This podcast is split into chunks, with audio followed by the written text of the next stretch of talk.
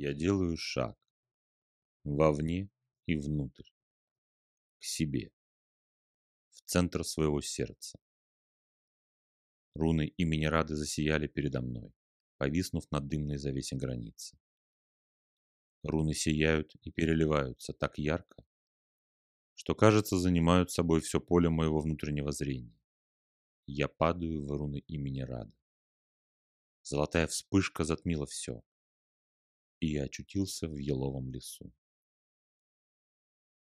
Знакомый ельник, немного сумеречно и свежо, но солнечный свет уверенно пробивается сквозь лапы ели великана. Под ногами обнаружилась тропинка, завивающая вокруг елей свои спирали и ведущая куда-то вперед и вдаль.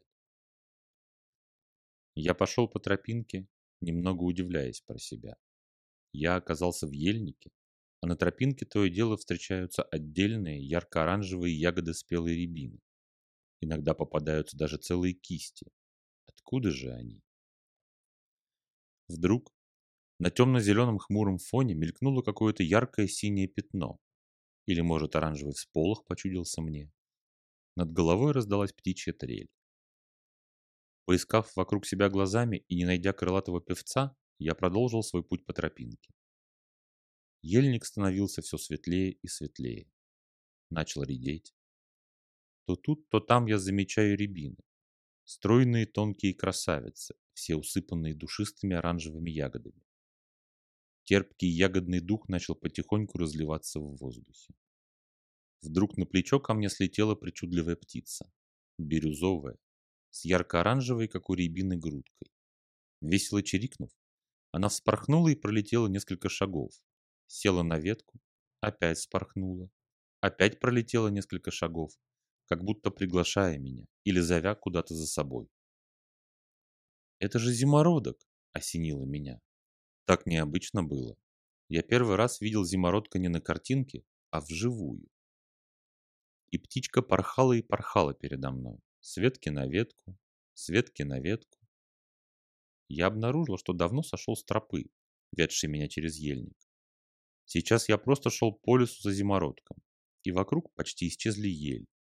Зато все больше и больше появлялось рябин, одетых в оранжевое пламя зрелых ягод.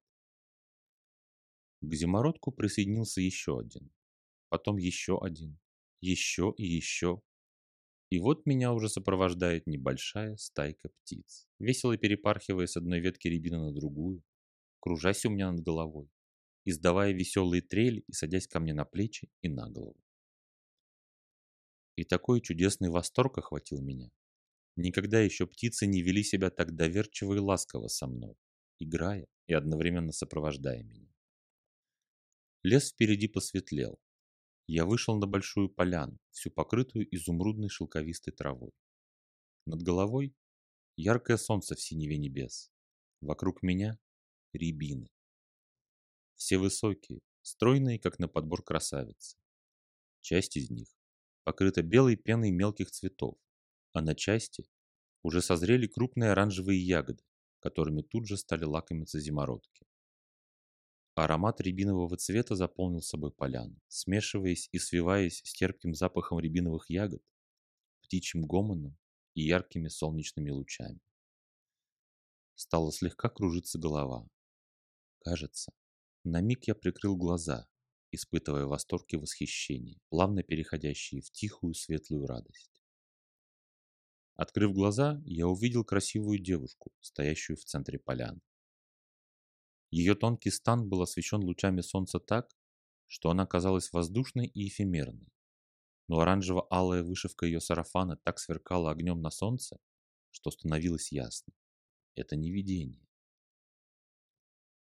Девушка подняла высоко над головой ветку рябины с крупными оранжевыми ягодами и мелкими белыми цветами.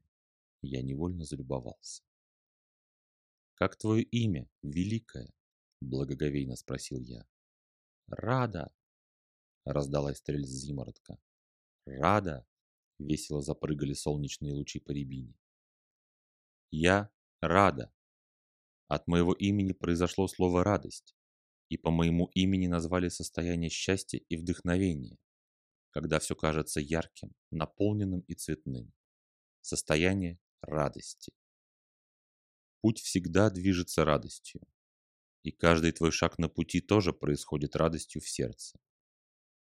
Даже когда матушка Макош вплетает черную нить печали в полотно твоего пути, все равно путь движется радостью. От того, как воспримешь ты эту печаль, погрузишься ли в нее или найдешь силу в своем сердце гореть так же ровно и радостно, как и ранее, зависит твой следующий шаг на пути. У радости множество окрасок и качеств. Радость – мужество, радость – сострадание, радость – поддержка, радость – счастье. Много радости надо взрастить в своем сердце, чтобы оно смогло распахнуться во всю ширь. Но два основных качества радости – радость мужества и радость бесстрашия.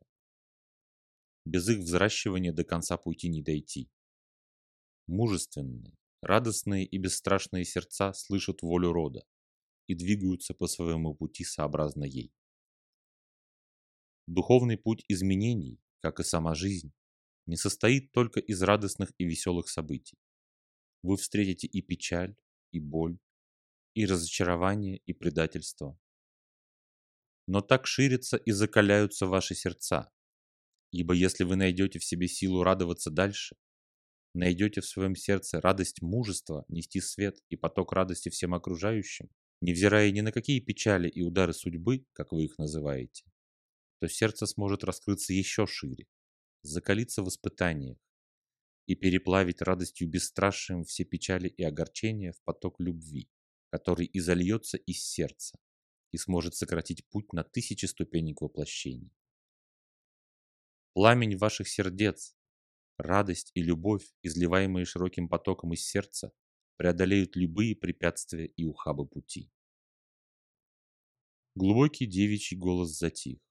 Стихли трели зимородков, солнце ушло с небес, и ягоды на рябинах перестали пылать оранжевым светом. Образ богини стал эфемерным, невесомым и растворился во вновь окутавшем поляну терпком аромате. Я открыл глаза.